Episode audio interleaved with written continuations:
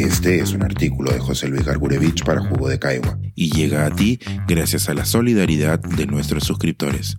Si aún no te has suscrito, puedes hacerlo en www.jugodecaigua.pe. Ahora puedes suscribirte desde 12 soles al mes. Las consultorías no son un adorno. Para evitar decisiones de reyesuelos, se necesitan políticas basadas en evidencia. Imaginemos una empresa que quiere hacer una investigación o un estudio de mercado para entender las conductas de sus consumidores, o que quiere lanzar una gran campaña con spots en Internet, radio y televisión, o que quiere realizar un media training para su relacionamiento con la prensa, o que quiere automatizar e innovar sus procesos para certificarse en calidad de su gestión interna, y que su director decida que no, que no es necesario contratar organizaciones especializadas para ello. Que lo haga el personal de planta, que para eso le pagamos. Ellos deberían saber hacerlo. ¿Por qué las organizaciones en todo el mundo contratan consultorías especializadas? Por un lado, para reducir costos de transacción.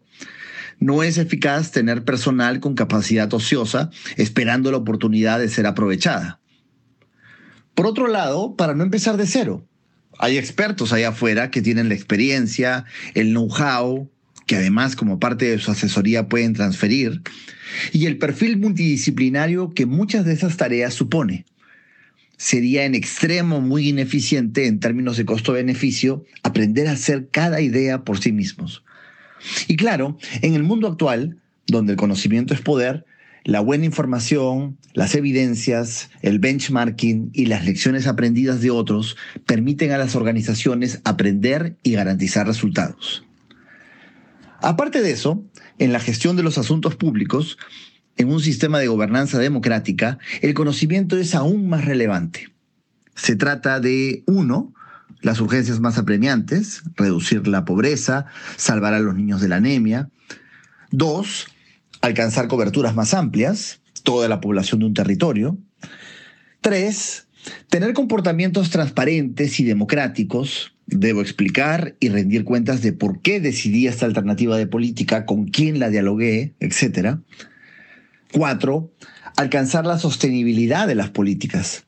Lo que decidamos hacer tiene que sostenerse sin nosotros, en el mediano y largo plazo, analizando riesgos y tendencias, con viabilidad financiera. Cinco, vigilando el uso adecuado de los recursos públicos que, al ser de todos, no pueden ser invertidos en mis antojos personales, en los estilos monárquicos del reyesuelo de turno en una entidad. El experto contribuye con las instituciones en generar evidencias, datos y estudios, y transferir herramientas y capacidades para que una entidad y sus autoridades tomen decisiones de política. Queremos aprender del sistema educativo de Finlandia, por ejemplo. Tenemos que generar conocimiento para saber cómo llegar ahí, qué funcionó y qué no, qué condiciones exige, cómo adaptarlo al Perú. Las ciencias sociales, la educación y otras disciplinas especializadas nos darán ese qué y ese cómo. El ministro de Educación ha conducido estas semanas una tenaz batalla contra el conocimiento institucional contra los expertos y las consultorías, que a su parecer son privilegios para tecnócratas, adulones, faltos de integridad, de adorno y otras perlas. Pondría todo en comillas, pero me faltaría listar más de sus epítetos.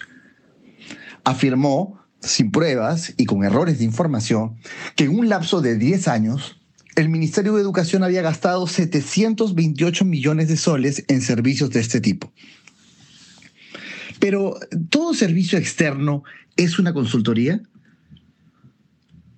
En el Estado peruano es necesario distinguir las consultorías, en torno al sentido que he mencionado líneas arriba, como estudios, investigaciones, evaluaciones de impacto, análisis regulatorios, innovaciones, proyectos de mejora, modernización institucional de los llamados servicios de terceros. Es decir, de una modalidad de contratación para dar por una temporalidad específica apoyos para logística, organización de eventos, actividades operativas de gran volumen, relatoría, seguimiento de acciones. Y fuera de ello, de acciones de gran escala y de naturaleza regular, programas de actualización profesional, evaluaciones de desempeño, proyectos de inversión de infraestructura, operativos de supervisión. Decir que todo ello es consultoría para aterrorizar a la opinión pública con un monto descomunal tiene una clara intencionalidad de desprestigio. La consultoría permite acceder a un circuito de expertos, nacionales e internacionales, que permiten contar con insumos para las decisiones de política. Lamento informarle a los detractores de esta columna que los expertos no trabajan gratis. No son próceres nómades que dan su tiempo y expertise en sus tiempos libres. Se dedican a la gestión pública profesional y laboralmente. Trabajan como todos los demás ciudadanos de la PEA. Y no mendigan una cuota política. Por lo tanto, no lo hacen a cambio de poder. Son contratados por mérito y procedimiento regular para proveer un servicio. Las consultorías generan evidencias para tomar decisiones, crear políticas, evaluarlas. No son un adorno, a menos que una autoridad las niegue o decida encarpetarlas, claro está. Y de eso hay mucho. Quizás esa es la verdadera tarea pendiente por analizar. Pensemos en cualquier política pública exitosa en nuestro país y encontraremos manos de expertos involucradas.